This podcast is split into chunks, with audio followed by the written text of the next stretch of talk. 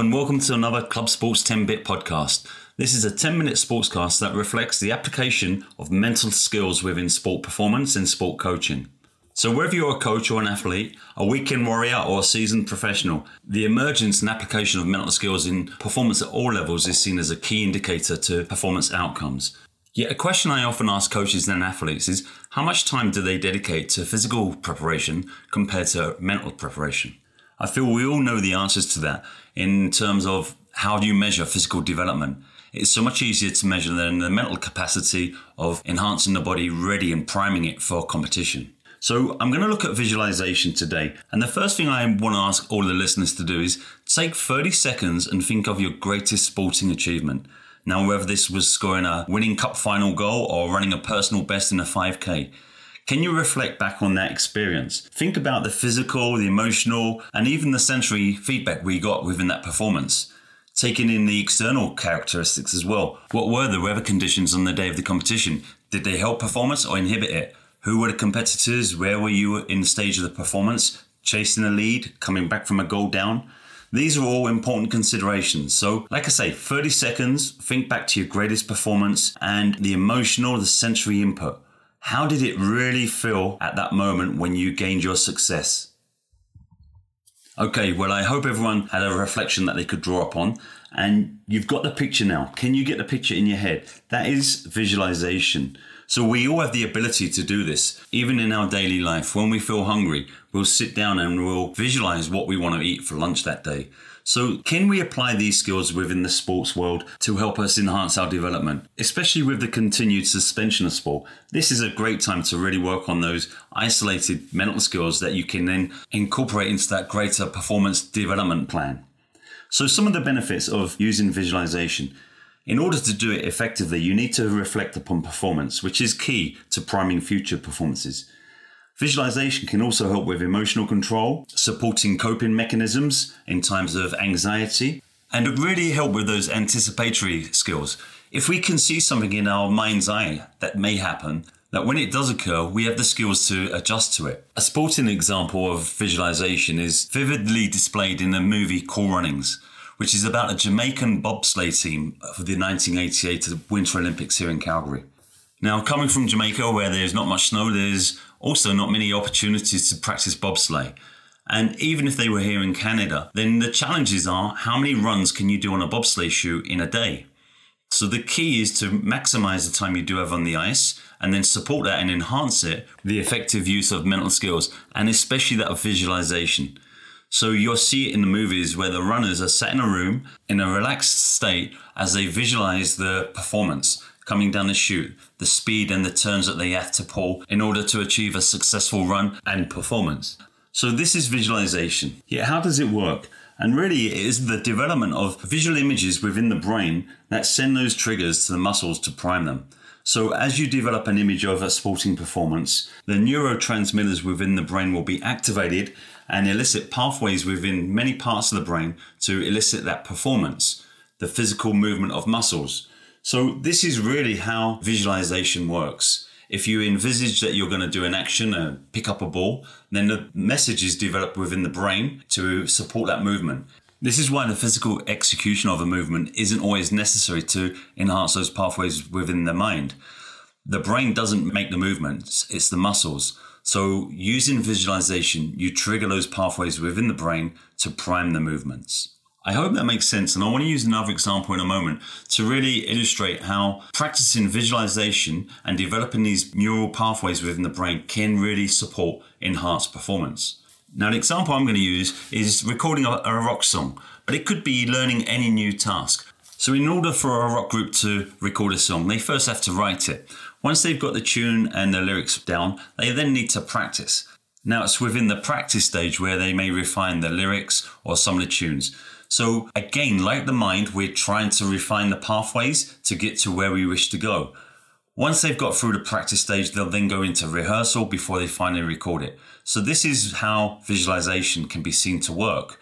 Again, I'm painting a visual image of you to support the notion that the more we practice visually, um, the more we can support the pathways to trigger that action when it comes to competition, similar to the Jamaican bobsleigh team. Now, a consideration before I give some examples of how to practice visualization is that each of us are unique. We go into every sporting environment with different experiences and levels of performance.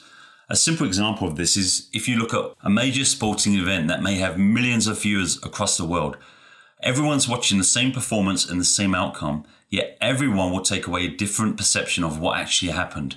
If you're supporting the winning team or the losing team, you'll go away with totally different perceptions. So, this is really key when we try to work with athletes to develop their mental skills and their visualization. There must be an acceptance that there's not a one fit all for every mental skill and every athlete.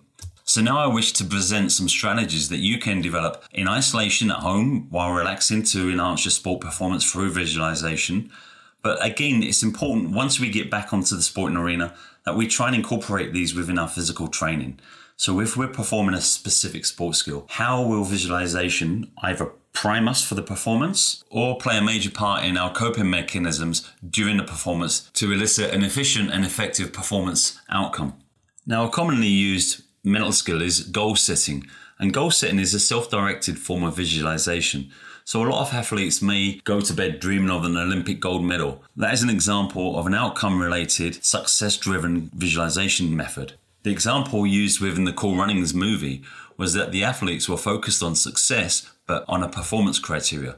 So their goal was to visualize themselves successfully maneuvering the bobsleigh down the chute in order to, to gain the outcome success now, following on from that success, another visualization technique is success recollection. So, exactly the task that we did right at the beginning of the podcast, where we choose a successful performance, and it may be ours or it may be watching someone else, and we recollect the emotions and the actions that led to that success in order to recreate those in our mind and again trigger those neurotransmitters and pathways within the brain to elicit future successful performances. The next strategy I want to present is cue utilization. And this is where you may use trigger words or images to cue the action and the performance that's likely to come. An example I have here is of a competitive kayaker who, through support, developed with myself the cue words of show off. So before he led off in the slalom kayak, he would sit at the top of the chute, waiting for the countdown and visualizing the moves and actions that were required for successful performance. Then, as the timer was just about to set him off on his run, he would cue his performance with the word show off. That just gave him the visual image of what was going to be coming in terms of his physical exertion in order to complete the task. So, a great example, maybe in a singular sport where it is against the clock, of how an athlete can prime their performance from a cue utilization. Now, another effective use of visualization is maybe in performance planning where I'll walk through a performance with an athlete and try and identify as many barriers to performance as possible. And then we'll talk through the resolutions to those barriers. So, again, an example may be in a bike race where someone may experience a flat tire. What would be required of them to repair their puncture efficiently and effectively to get back in the race as soon as possible? The idea is to support the athlete visually so that they can then foresee and plan for that action when it's required in that race working through and talking through some of the adversity that we may experience in a sport really does help us keep calm and it's an effective coping mechanism to future performance. The acknowledgement of adversity can also lead to anxiety, and visualization is a really effective tool before performance. I've seen many endurance athletes taking that moment, five minutes, just to sit down, relax, calm the body, and reflect upon what the day is going to bring before they go into the performance. Again, though, it's important that we recognize and understand the individual needs of each athlete. This is evident in team sports where there's a lot of pump up music, trying to get their juices running and excited to go out and play. Yet in other sports, we need that calm and that centering before we go out and perform. So, again, a key would be to figure your happy space. Where do you wish to be before performance? And how do we recreate that happy space? Maybe it's a three minute visualization exercise that then can be condensed into two words, as with my kayaker show off. Now, the last visualization tool that is really powerful, and just to pardon the pun, but it is using images of others performing the skill. So many of the soccer players that I work with, I ask them who the best coach in the world is. They'll give all sorts of answers, but the real answer is YouTube. We learn through modeling, watching others perform. Dick Fosbury transformed high jump by trying a new technique that got him over the higher jumps than his competitors. Since then, everyone's modeling it. So if you want to be an elite athlete, watch elite athletes, see how they perform, what actions they take, and then try and visualize yourself doing those in order to execute your own development. These are just some of the strategies. I hope you've taken the time and you can find the time in these next few weeks to practice some of these. As I said, the importance of any mental skill is to then incorporate it in your physical practice and training. I really do thank you for listening today. If you have any questions, then please email me. And I thank you for the feedback and questions that I've received so far. I'd love lots more. And please, let's stay connected. Stay connected to our athletes, to fellow coaches, and get back on the field to create our very own sporting happy space.